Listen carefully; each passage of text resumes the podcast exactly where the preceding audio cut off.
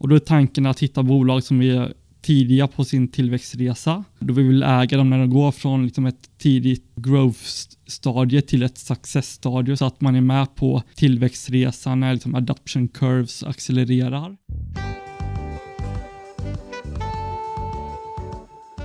Informationen i den här podden ska inte ses som investeringsråd.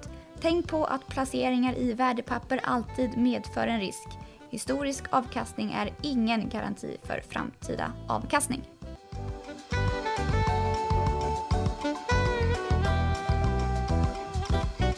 Då var det onsdag igen och ett nytt avsnitt av Paretos sommarpodd. Ja, nu är det högsommar. Jag hoppas att ni har en bra semester eller om ni jobbar. Idag så ska jag podda med Karl Mattiasson som är en ny fondförvaltare på den nystartade fonden Nordea Innovation Stars. Välkommen Karl! Tack så mycket, kul att vara här. Ja, den här fonden är ju verkligen nystartad. Den har funnits en månad ungefär. Ja, till och med mindre. Två och en halv vecka. Så att det ja, vi är verkligen i startgrupperna här. Mm. Uh, men det är kul att, kul att vara igång. Hur och har de två med... första veckorna varit? Uh, nej men so far so good. Uh, man ska inte dra några förhastade slutsatser så. Det har bara gått två och en halv vecka som sagt. Men, nej, men det känns bra. och ja, som sagt kul att vara igång och köra med skarpa skott här. Mm. Och ha portfölj portföljen live. Och även fast ni lanserade för cirka en månad sedan så har väl arbetet innan varit desto längre? Ja, den här produkten har varit i pipeline ganska länge från, från Nordeas perspektiv. Uh, lite drygt ett år tror jag. Uh, så att uh, ja, det har, varit, har, har skett mycket arbete internt för att liksom, sätta upp förutsättningarna för att lansera den här fonden. Då det är mycket arbete som ska göras inför. Mm. Och sen hoppar du på tåget också. Du kommer ju närmast från en hedgefond men blev eh, varvad som förvaltare för den här fonden. Exakt. Jag, eh, jag kommer senast från Bodenholm Capital där jag jobbade i, i ja, närmare fyra år. Jag gick över här nu i, ja, innan årsskiftet och är ja, såklart jätte-excited eh, för att få, få, vara med och få möjlighet att skapa en bra produkt för, för våra kunder. Kan inte du berätta lite om fonden? Eh, Nordea Innovation Stars är namnet. Det är en eh, long only fond. Fokus är på att hitta innovativa bolag som eh, är duktiga på att ha innovation som drivkraft för att förbättra kunderbjudandet och att den här innovationen då ska ha en allt större påverkan på bolagets värdeskapande framöver. Det är en STARS-fond vilket innebär att de bolagen vi investerar i ska vara ESG-kompatibla och ha en positiv påverkan på, på vårt jordklot. Eh, 70 nord, nordiska bolag och 30% icke-nordiska bolag. Investeringshorisont 3-5 år. Mm. Uh, och det är jag tillsammans med min kollega Niklas Kristoffersson uh, som kommer att uh, ja, managera och förvalta den här portföljen tillsammans. Mm, och vi kan väl gå in på STARS-konceptet lite längre fram när du beskriver analysarbetet. Men varför valde ni den här typen av inriktning? Nej, vi är övertygade om att denna typen av bolag kommer vara en större del av den generella ekonomin framöver och aktiemarknaden än vad, är, än vad som är fallet idag. Och det vi tycker är intressant är att i Norden har vi ett väldigt bra företagsklimat för att få fram nya innovationer. Vi tror att det är för att Norden är en ganska liten marknad. Så därför är företagen ofta tvungna att söka sig till andra marknader och bli, och bli globala i ett väldigt tidigt skede.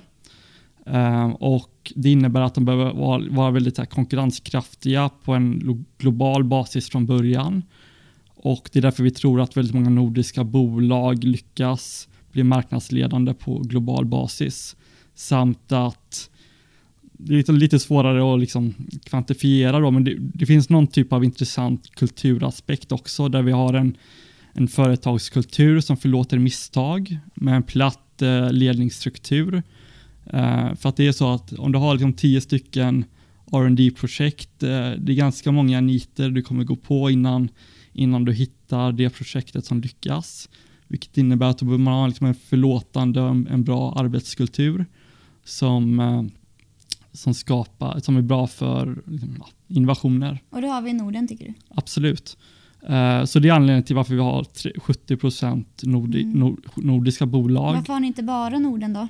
Nej, men vi har valt att köra 30 eh, icke-nordiska och dels tror vi att alltså många av de bolagen som vi analyserar i Norden, de har givetvis internationella konkurrenter och då vill vi ha möjlighet att prata med de här bolagen för att validera vår investeringstes i de nordiska bolagen. Så vi tror att genom att prata med internationella konkurrenter kommer det öka vår success ratio i den nordiska portföljen samt att i de fallen då de internationella bolagen har en högre innovationshöjd och vi tror att de kommer vara mer framgångsrika, eh, då vill vi kunna liksom investera i dem istället. Så vi tror att den här 70-30 mixen vi har geografiskt, att det, det finns väldigt tydliga synergier däremellan, vilket gör det ett, ett, en bra, bra setup.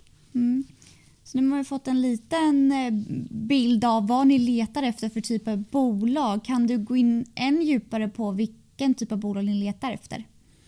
Absolut. Um, och jag tror att den frågan är nog tvådelad. Så det första är liksom, jag kan berätta lite om vad det är livs, ett bolags livscykel vi vill gå in i. Uh, så, så om vi börjar där.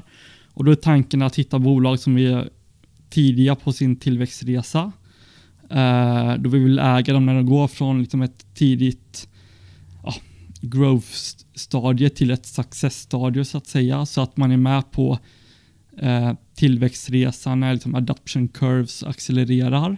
Samt att vi vill att såklart då att, och när vi hittar de här bolagen, det som gör att det blir rätt attraktivt är att eh, ofta när man, ett bolag går upp på den här S-kurvan som man kallar det då, då brukar ofta, oftast det ske en re-rating på multipeln.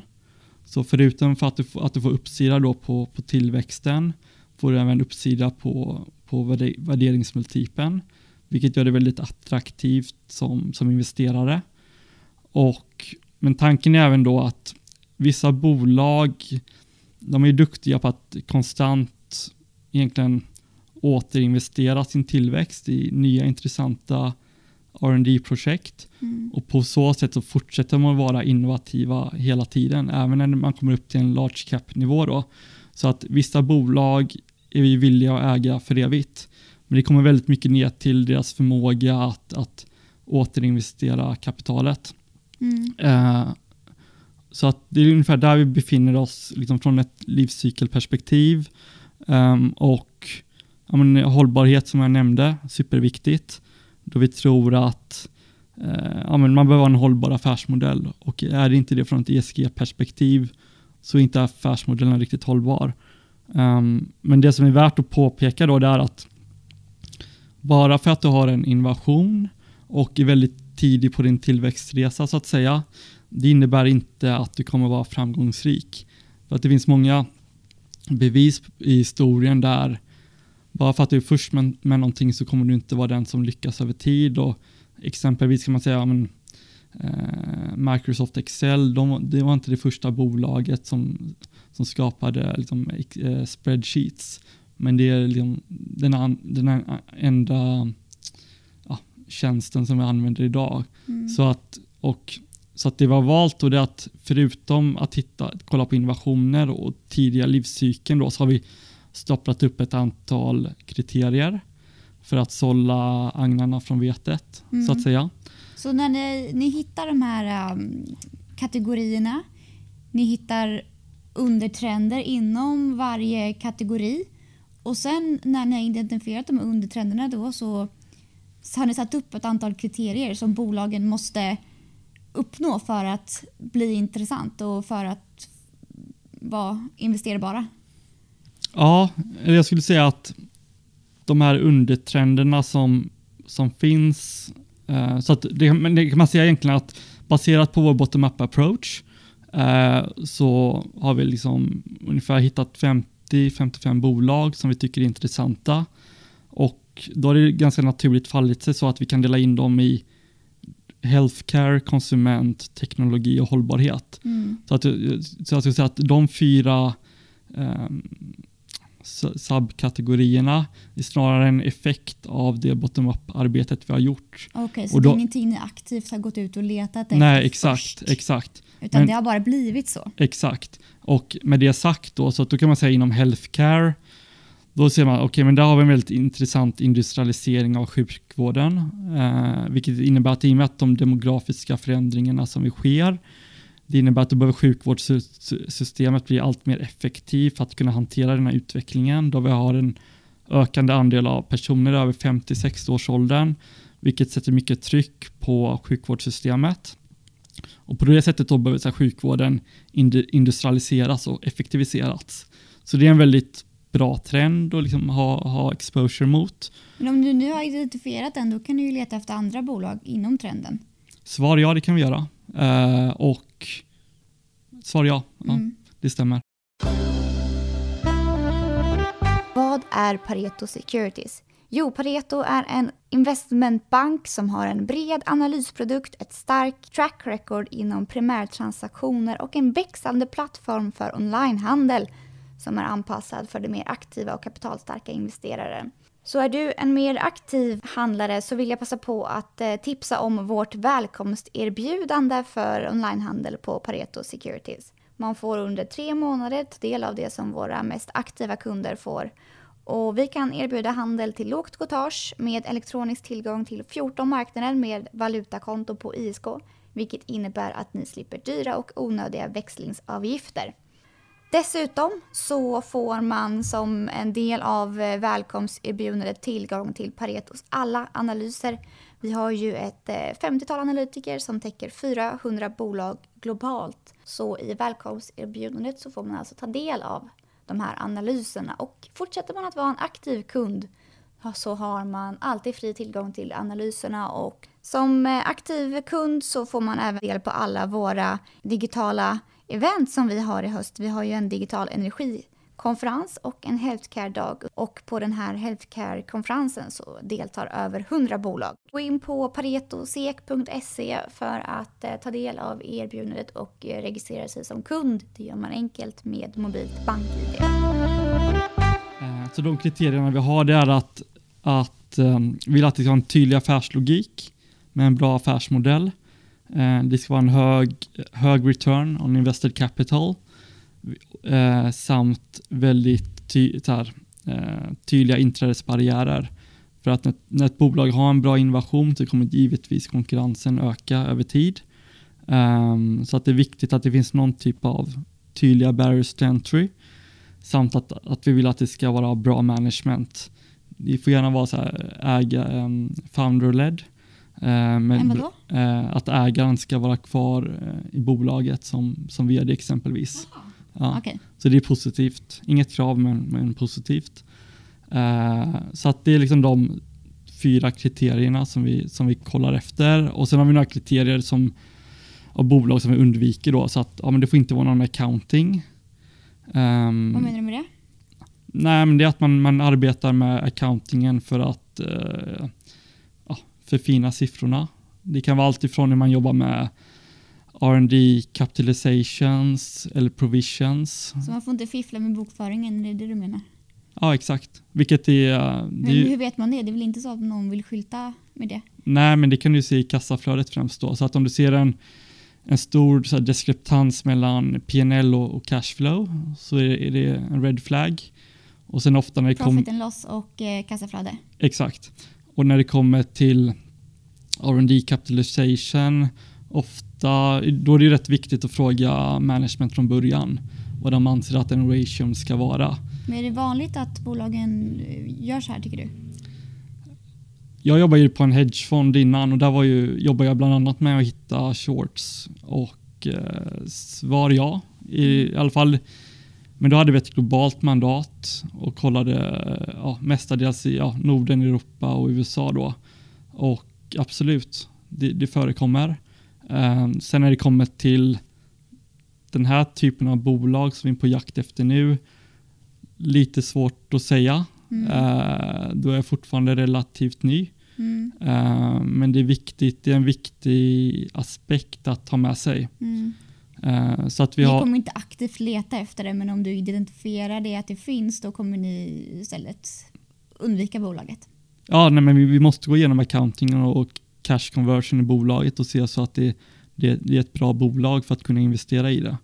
Eh, så att accounting är liksom en, en aspekt som vi fäster vikt vid och vill undvika. Sen även regulatorisk, regulatorisk risk, eh, så att det inte- inte ska vara, man, man inte har liksom binära outcomes Mm. när det kommer till det, Det är inte svårt att hitta hälsovårdsbolag där. som inte har Binär risk eller som de är ju väldigt regulatoriskt styra vissa av dem. Ja, vi inte inne, i dagsläget är vi inte inne i liksom farma, eller farmabolag exempelvis då, så att det, ju, så att det beror lite, det beror ju på var någonstans inom healthcare man, man befinner sig. Mm. Eh, Ni kanske satsar mer på ja, medtech då? Ja, exakt, exakt. Så att det, och det har, ja, det har blivit så givet de kriterierna som vi, som vi har satt upp. Det avslutande kriteriet det är ju att eh, vi vill inte gå in i turnarounds, i alla fall inte ett tidigt skede. Nej. Så det, det försöker vi undvika också. Ehm, så att det är ungefär så som vi tänker, tänker det hi- high level då. Var det tre eller fyra som ni vill undvika? Det är fyra, det är alltså product fads också. Det vill säga att eh, vi vill inte investera i bolag som, ja, som har liksom exponering som, som kan vara modeflugor. Eh, typiskt exempel i Pandora. Mm. Jättepopulärt, eh, men sen ja, kan det gå utför rätt snabbt. Eh, så att man vill inte bara betta på en häst så att säga. Nej.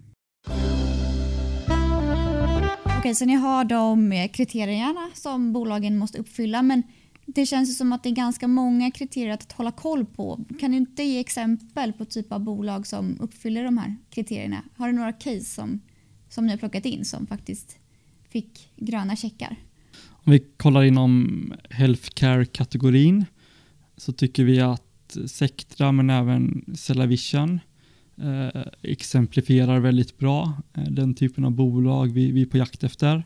Först och främst, bägge spelar på den här industrialiseringstrenden av sjukvården som, som jag nämnde tidigare. Eh, men om vi kollar lite mer bolagsspecifikt då så Sectra, eh, de har en jättebra affärsmodell eh, med långa kontrakt och, och höga returns. Vi kan motivera att, eller vi tror att affärsmodellen kommer vara ännu bättre i framtiden. Så du har en, positiv, en bra affärsmodell med positiv trajectory. Du har väldigt lång tillväxtbana. Är Eh, de, Sectra, är de tidiga i sin li- livscykel? jag skulle säga i Sverige så har de börjat bli lite mer mature Mm. inom, inom radiologi. Eh, men där har de ungefär 85% marknadsandel. I USA har de bara 4-5%. Så att då kan du så att du kan säga okej men de är mature i Sverige men inte på liksom internationell basis. Så man kan dela upp det så också. Det måste inte vara ett, ett nytt bolag som har funnits i två, tre år utan det kan ha Nej, nej. inom bolaget kan det vara ny innovation. Som Ja, ja verkligen, Kan, verkligen. Och jag tror inte jag nämnt det, men det som är så intressant då när det kommer till innovationer, eh, om man ska gå lite djupare in på det då, det är att eh, innovationer byggs ju på varandra. Så att det är på något sätt då att du har ett du har en innovation och ett use case för en, en viss produkt eh, och sen när man har hittat det use caset då kan man ofta skapa andra innovationer som bygger på den innovationen. Så, det blir, så att det blir liksom ett plus ett är lika med, kan vara lika med fyra. Mm. Så det blir liksom exponentiellt på det och sen när man har att användningsområdet för de här innovationerna ökar eh, då kommer kostnaderna för att tillverka de här produkterna gå ner. Mm. Eh, och då, ja, vi har, vi har liksom en åsikt att den liksom unitkostnaden är en funktion av volym och inte tid. Eh, och vilket innebär att den kommer gå, gå ner snabbare än vad folk tror. Och när kostnaden, en inputkostnad går ner så är det ännu enklare att bygga nya innovationer kring den här kostnaden, vilket innebär att man får ofta innovationer som läggs på varandra. Så att det som vi kanske tror är en S-kurva idag och vad som kommer spela ut kommande 5-10 år, när vi är liksom fem år in i detta så kan det komma en ny S-kurva Mm. som byggs på detta. Och där är ett Sectra ett väldigt bra exempel då, för att då, de är väldigt starka inom radiologi. Men nu då ser vi då att i och med att de är starka där så har de utvecklat en patologilösning. Eh, så att det innebär att de egentligen, så att de har som en enter, enterprise-plattform då i sjukvården. Ja, men det är som ett IT-system. Mm. Eh, så att när du, när du är inne och liksom röntgar ditt ben, de, det de håller på med är att de digitaliserar röntgenbilder. Eh, och de är världsledande när det kommer till, kommer till ja, med röntgen av skelett och liknande. Och det är där de har 85% marknadsandel i Sverige. Men då är nästa del då att nu börjar de lansera så digital patologi. Och då kan de bygga det på samma infrastruktur, vilket innebär att för sjukvården det mycket mindre eh, man, eh, hurdle att, att börja eh, använda deras patologi, patologiprodukt också. Så det innebär att den, eh, kan säga, den tammen som Sectra har hos varje sjukhus, den har de möjlighet att öka. Så de har, förutom patologi då, kommer de få fram tre, fyra andra moduler kan vi kalla det. Mm. Så du kan stoppa på den här eh, Enterprise Imaging Platform. Och sen eh, därutöver då så är det ju väldigt viktigt att kunna börja arbeta med AI eh, och börja kunna göra liksom smarta analyser av de här röntgenbilderna. Eh, och då kan det här third party providers kan de, kan de adde- adderas på Mm. på deras, deras plattform där de kommer ta en revenue share. Så att då har du väldigt ett tydligt exempel för hur tammen öppnas upp i och med att de var starka inom ra- radiologi från början. Och liksom för tio år sedan när man ana- analyserade Sectra, ja, ja, men då tror jag att liksom, Då såg man inte det här komma. nej, då såg man inte det här komma. Så att det blir som ett, det ringer lite på som ett- vattnet. ja, men lite som ett här free option. Mm. Eh, så att bara för att knyt, knyta an då, det är liksom bra affärsmodell på Sectra som blir bättre, lång tillväxtresa. Ja, men då förstår jag bättre, för jag tror jag missförstod dig. Jag tänkte att du, ni vill ha ett, ett företag som var tidigt i företagscykeln. Men det är snarare produktcykeln Ja, ja som verkligen. ska vara tidig. Ja, verkligen. Det är Okej. produktcykeln. Ja, då så. Ehm, och så att det vi, det vi vill då är att man ska kunna ha ett proof of concept. Eh, det vill säga att du ska liksom någonstans i världen, Sverige förslagsvis i många fall, ha bevisat att du har en affärsmodell, en produkt som funkar. Har Cellavision gjort det också? Ja, det har de. Och så här Storytel är också ett sånt ex exempel. Då, så att de har bevisat på att det här fungerar Mm. i när, när, ett, när ett land mature och, liksom man börjar få, och, och därefter då så är den exporterbar. Eh, så att det är liksom den tillväxtresan man vill vara med på. Mm. Eh, och samt då att eh, Sectra då att de har liksom tydliga inträdesbarriärer. Eh, vilket är ja, men superviktigt. Samt Har, har Storytel eh, inträdesbarriärer? Ja. Tycker du? absolut. Varför?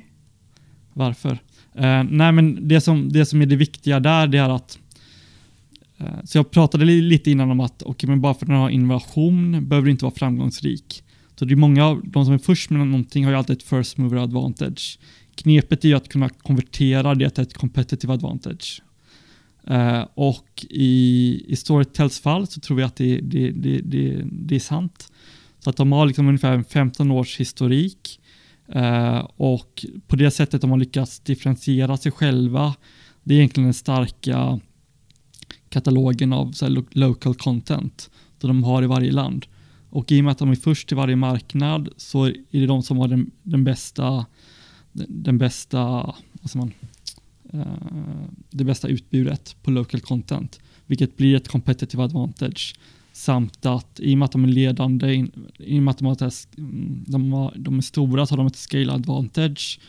Eh, när det kommer till hur de kan använda eh, data då för att förbättra alltså rekommendationer och anpassa mm, alltså lyssningarna Mm. efter kunden. Så att då får de Algosarna jobbar. exakt, och då får du också ett bättre value proposition Mm. för, för eh, slutanvändaren. Hur kommer det sig att du använder så mycket engelska ord? Eh, för att all, egentligen allting man, eller ja, dels när jag jobbar på Bodenholm så jobbar jag ju bara med i stort sett eng- utländska kollegor Utländska bolag också va? och utländska bolag. Eh, så det blir, mm, ja, det blir så rätt naturligt och sen allt man läser är på engelska också. Och rätt svårt då. I många fall så har man inte så bra, många bra eh, svenska ord. Eh, så jag ber om ursäkt för det, att det är mycket Så eh, lyssnarna får ha lite överseende med att ja, det blir vissa svengelska ord. Men bra exempel på bolag ni gillar. Mm. Hur många bolag är det ni som ni har plockat in nu i fonden? Vi har ungefär 55 bolag i dagsläget. Um, troligtvis kommer det bli färre över tid uh, då vi vill ha ännu mer koncentrerat. Tanken är att um, har en koncentrerad portfölj så vi kan göra liksom mycket bottom-up research och vi vill inte skjuta hagelgevär på de här liksom, industritrenderna vi ser utan det gäller att hitta vinnarna i varje i varje eh, industri. Och hur, du har ju varit inne på lite vilka parametrar ni vill ha, vad ni gillar för typ av bolag, men hur ser en dag ut? Det känns som att det är hur mycket parametrar som helst att ta hänsyn till. Du måste ha ett jättestort Excel-ark där du bara bockar för bolag. Hur ser din, din dag ut? Um, ja, men det är upp, upp till var, var och en då, men så jag brukar lägga upp det. Jag gillar att uh, den typen av uh, uppgifter som kräver lite mer tankeverksamhet gillar jag att göra på förmiddagen då hjärnan är hyfsat fräsch. Eh, så då brukar det bli att man läser på om bolag och modellerar och liknande. Eh, försöker undvika att ha på blombär, blomman eh, så att man kan verkligen fokusera. Sen på eftermiddagen när man börjar kanske bli lite tröttare så brukar jag köra samtal och liksom preppa samtal. Då är det inte lika, ja, inte, ja, man behöver inte använda sin hjärna lika mycket så att säga. Det är lite mer automatiserat. Um, och då handlar det om dels prata med, med företag. Normalt sett tar man ju företagsmöten då, men i och med corona så blir det ju samtal nu för tiden. Det är väl ganska effektivt å andra sidan? Ja, det är jättebra. Det mm. funkar bra. Det, sen får man inte riktigt samma känsla. Nej. Eh, det, då ändå när, du, när jag träffar management på ett möte får lättare att tolka kroppsspråk och se hur, hur de svarar på, på vissa negativa frågor. Eh, så du får lättare att du får en, en bättre, ja, lättare att få en magkänsla om det är ett bra eller dåligt möte. Mm. Du, om, om, du tar ett, eh, om du tar ett fysiskt möte. Mm. Så att det inte det är inte helt uh, replaceable om man säger så, men det, det är mycket, det, det, är bättre än inget. Ja. Um, så att nej, i alla fall så mycket samtal, möten, kör även expert calls då, så man, när man pratar med uh, före detta anställda och privata konkurrenter och liknande försöker även ja, interagera så mycket man kan med andra investerare och, och folk som så ni ringer eller folk referenser som, kan man säga? Vad sa du? Ni ringer referenser på bolaget? Nej, men då vill man ju prata om eh, före detta anställda om, om det är så att ett bolag har problem i USA exempelvis. Ofta då så har ju det varit ganska hög churn på, på, på, på managementnivå då, Head of Americas. Då får man ju prata med en som har lämnat där och förstå okay, men varför lyckades ni inte leverera på era tillväxtambitioner. Och då får man ju en mer objektiv bild än om man skulle prata med den nuvarande vdn. Uh, eh, och då, så då är det lättare att förstå vad, vad, är, vad är kärnan i eller vad är, vad är de viktiga frågeställningarna att gå igenom med, med bolaget när, när man träffar dem. Och anledningen till att man vill prata med investerare, både folk som är långa ett namn men även som kortar. Det är att förstå liksom, vad marknaden prisar in. Uh, för det, det, det kommer ner till är att du vill ha en differentierad tes. Mm. Uh, för det är så du tjänar pengar. Mm. Och då måste du veta, dels vill du veta vad sales expectations ligger, men det är rätt enkelt eh, bara se vad analytiker skriver, men sen måste du också veta vad, vad förväntar sig de som äger bolaget idag eller de som shortar det och på så sätt bygga en differentierad vy mot ja, både buy side och sell side konsensus på det sättet. Så mycket samtal på eftermiddagen. Hur tas de här samtalen emot? Det är många öppna med att de vill berätta om hur det var på sin gamla arbetsplats och investerarna delar gärna med sig av sina tankar. Är det, tas dina samtal emot bra? När det kommer till eh, expertsamtal så använder man ju ofta Det finns ett par olika alltså man, expertnätverk som man kan använda. Fast man behöver vara medveten då om du pratar med för, en före detta anställd så är det rätt bra att veta varför han slutade. Eller hon. Eller hon, mm. exakt. Så man behöver förstå lite var de kommer ifrån. Mm. Uh, så att när man, när man går den vägen så är det inga problem. Um, sen när jag jobbade på Bodenholm, det var ju mycket, dels gjorde man detta då via expert, expert network, uh, men sedan så ja, hörde man även av sig på LinkedIn. Vissa, vissa är mer öppna och prata än andra. Um, men det är, det är värt att försöka. Mm. För att få en helhetsbild. Exakt. Och sen när det kommer investerare då får man ju prata med det, det nätverket man har. Mm. Um, och det är en fördel man jobbat på en hedgefond innan, att man, att man känner ja, folk som håller på och korta bolag. Så att då kan man få, ja, förhoppningsvis få reda på kortcasen i, i olika bolag mm. och förstå om de är om, de, om man håller med, med, håller med eller inte så att säga. Mm. Och hur ser själva analysarbetet ut då? Hur går det till från att ni får en idé till att ni faktiskt investerar? Mm. Nej, men vi, har, vi, har, eh, vi har delat upp det egentligen i två, eh, två grupper. Kommer det ännu mer parametrar nu? Ja, några. Hålla koll på. Men, men det är egentligen det är lite som en checklista. Eh, så, så vi har några kriterier som vi kallar så här must have-kriterier. Och de måste samtliga bolag uppfyll, upp, uppfylla. Och det första då, det, och, sen, och den andra parametern då, det är liksom kriterier som det är bra att de uppfyller, men det är inget krav. Uh, och tanken då det är att på så sätt kommer vi i ett senare skede då kunna göra en bra force rank inom mm. vår portfölj och veta vilka bolag vi ska sizea upp eller sizea ner eh, beroende på de här good to have-kriterierna så att vi vet, vi vet vilken margin of safety vi har så i våra investeringar. Kriterierna, kriterierna funkar också som en storleksordning? Eh, exakt, mm. exakt. Men, om, men om, om vi börjar med de kriterierna som bolagen måste uppfylla. Så det första att det ska vara liksom en, en tydlig affärslogik, eh, vilket innebär att vi vill att bolagen ska ha en hög innovationshöjd och gärna ha något typ av bevis då på att Eh, den här nya innovationen har ett mycket bättre value proposition än den nuvarande och det kan ge sig uttryck i att det är en mycket hög, det är en mycket mer, det är en dyrare produkt eh, eller att det kommer leda till att de har en lägre retention ratio, det vill säga att det, det är svårare för kunderna att, att lämna produkten så att säga. Eh, så att vi på något sätt kan argumentera för att där, detta är en innovation som kommer liksom kunna move the needle för dem. Eh, och inom den här affärslogikdelen då vill vi gärna att vi ska kunna argumentera att affärsmodellen kommer vara bättre i framtiden än vad den är idag. Och Det kan exempelvis vara att det är mer recurring revenues exempelvis då. Så att det är det första kriteriet. Um, sen det andra är lång tillväxtresa. Och det var lite som jag kom in på tid, tidigare då att vi vill att de ska vara tidiga på sin, sin S-kurva som vi kallar det. Uh, och, och på så sätt då så kommer det innebära att det är ett, det är ett bolag som kommer ha en förbättrad eh, growth algo, eh, vilket innebär antingen då genom att man får bättre eh, omsättningstillväxt, men det kan även vara bättre från ett marginalperspektiv. Så profit-tillväxten kommer vara högre.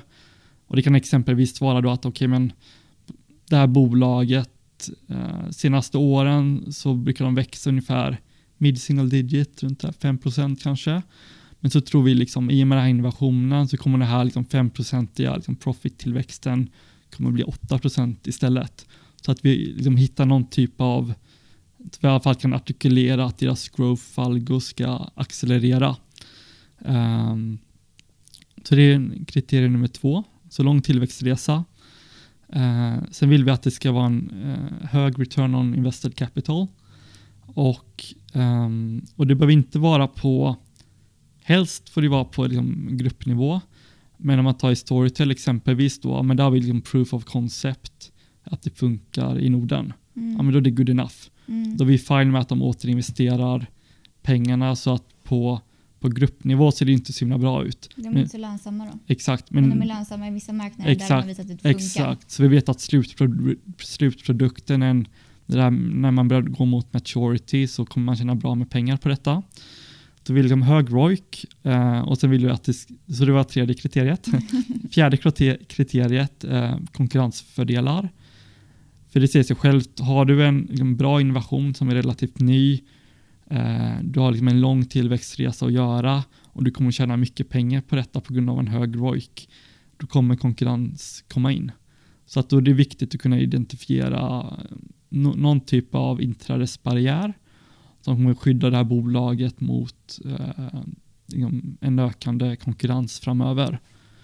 Eh, sen är det också viktigt med bra ledning. Eh, kolla på incitamentsstruktur och liknande. Bra om man äger mycket pengar i bolaget. Ehm, och sen det var femte, sjätte accounting, ingen accounting. Och sen det sjunde då att vi vill att det ska vara liksom en bra risk-reward. Eh, när vi räknar liksom på vår investeringshorisont då som är, är fem år. Så att detta är då, ja det blir så här, och sen ESG då, men det säger sig självt då i och med att Den vi, ska ju flyta under alla egentligen. Ja, exakt. Då har vi de sju kriterierna. Då kollar vi, har de, har de en stark balansräkning? Ehm, och det är det första. Nummer två, tjänar peng, bolaget pengar idag? Tre, är det icke-cykliskt? Fyra, är det ett defensivt bolag, vilket innebär defensivt i form av att från ett aktieperspektiv brukar aktien hålla upp i en market sell-off. Um, och sen är den femte har vi en, differ, en differentierad tes. Det sjätte är, är det uppsida mot, liksom, sales, eller mot, mot förväntningarna, vilket är ofta då att okej, men vi tror att de kommer växa mycket snabbare än, än, än vad sell-side tror, eller något i den stilen. Och nummer sju då, det är, är det front-end loaded upside, det vill säga tror vi att de kommer slå nästa kvartal eller tror vi att de kommer slå om liksom, två år. Och det sista är om bolaget har varit en underperformer mot marknaden de senaste 12 månaderna. Och detta är egentligen som en vi kör som en equal weight. Vi bara, du får liksom ett poäng på varje Mm. eh, och ju mer poäng du har desto bättre. Eh, men har man liksom hög score här då, då tycker vi att det var en ganska bra margin of safety i vår invest- en big size? Exakt, investering. Då vi att liksom ta, ta en stor position. Eh, och sen om det är om vi känner att nej, men om det inte skårar så högt här, då, då blir det en mindre position. Så att det är så vi jobbar liksom med vårt investeringsuniversum och sen med margin of safety. Och så, så att då har vi liksom de här, ja men det blir 18-20 punkter totalt sett då som går igenom. Och då har vi, då har vi liksom formulerat en, en investeringstes. Och vi vet att det är bra bolag vi investerar i. Eh, och då är det sista steget att man lägger ut som en här, trigger heat map. Det vill säga, okej, men hur, och hur tror vi att den här investeringen kommer spela ut? Så här, ja, men vilket år eller vilket kvartal tror vi att den här tillväxtaccelereringen kommer att ske? Och framförallt då hur det kommer att driva perception kring, kring bolaget. Ehm, så att det är så vi det är så vi tänker Det är kring... ju ett ganska gediget analysarbete. Exakt, så att dels, men det som är så bra då det är att ungefär 55, eller ja, 50 investment professionals och där kan vi liksom hitta idéer och de har gjort väldigt djupt arbete på sina case. Det blir en bra mix mellan att kunna utnyttja det arbete som de andra teamet har gjort och sen att man gör kavlar, upp armarna själv och gör arbetet själv. Att ha så här många medarbetare i ett team, det låter ju väldigt... Ja, men det kostar ju en del. Avspeglar sig det här i fondavgiften också? Eller kan man dra så mycket synergier att det inte blir en så högre kostnad? Jag har ingen direkt åsikt om, om fondavgiften. Den är ganska normal. Mm. Alltså så länge man är medveten om att man betalar för en aktivt förvaltad fond så Exakt. Och det är ju det som är... så förväntar man sig att det finns folk som arbetar för ens fond. Exakt, exakt. På Pareto Securities har vi ett fantastiskt erbjudande för utlandshandel. Du kan handla på nästan samtliga europeiska börser samt Kanada och USA direkt i din webbläsare. Och det gör man förslagsvis på ett ISK med valutakonto För då slipper man dyra växlingsavgifter som oftast är flera gånger högre än själva courtaget. Och för den mer avancerade handlaren så erbjuder vi tillgång till för och efterhandel i USA, stopploss och orderläggning samt möjlighet att gå kort aktier globalt. Hur analyserar man innovation? Hur kan man sätta ett värde på det? Hur kan man räkna hem en värdering på ett sådant bolag? Det, det vi kollar på det är det fria kassaflödet. Um, så att vi tänker fem år ut. Liksom, vad, hur mycket, ja, ungefär vad tror vi att det, det fria kassaflödet kommer att vara då? Och uh, ungefär liksom, vad är perceptionen kring bolaget då? Så då kan man säga en tumregel är att om du sätter det på ett, en 7 free cash flow yield, eh, ja, men då antar du att det här bolaget inte kommer kunna växa sitt fria kassaflöde framöver. Sätter du det på en 12% free cash flow yield så antar du att, de kommer kunna, att deras fria kassaflödesgenerering kommer gå ner framöver. Och sätter man det på ett, en 5% free cash flow yield, det är typ där marknaden ligger ungefär, ja, men då ska det växa ungefär som marknaden.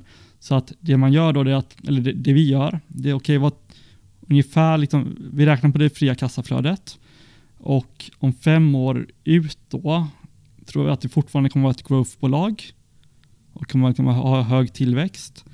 Eller kommer det vara som ett mature bolag som kommer växa liksom 2-3 procent, något sånt där? Eller finns det en risk liksom att, det, att det kanske kommer att sjunkande liksom fritt kassaflöde? Eh, och, och då sätter vi liksom en, liksom vår free cashflow eh, yield baserat på, på, på vad vi tror om det då. Och då får vi liksom, okej, okay, men vad kommer, vad, vad borde market capet vara om, om 2025 då? Eh, och det som är värt, och, och, vad som är värt att poängtera då, vi pratar lite om att hur innovationer byggs på varandra. Att det blir som ett free option du har när du investerar i de här typen av bolag och det är någonting som man behöver vara väldigt ödmjuk till. Jag har egentligen ingen aning om hur världen kommer se ut om fem år. Jag har en åsikt om det men jättemycket kan hända. Mm. Uh, så, att det, så det blir mer som ett free option. Um, och sen nästa steg då det är kolla okej okay, men hur ser capital allocation angle, angle ut? Um, och det är ofta, i alla fall tenderar så här sales side till att missa.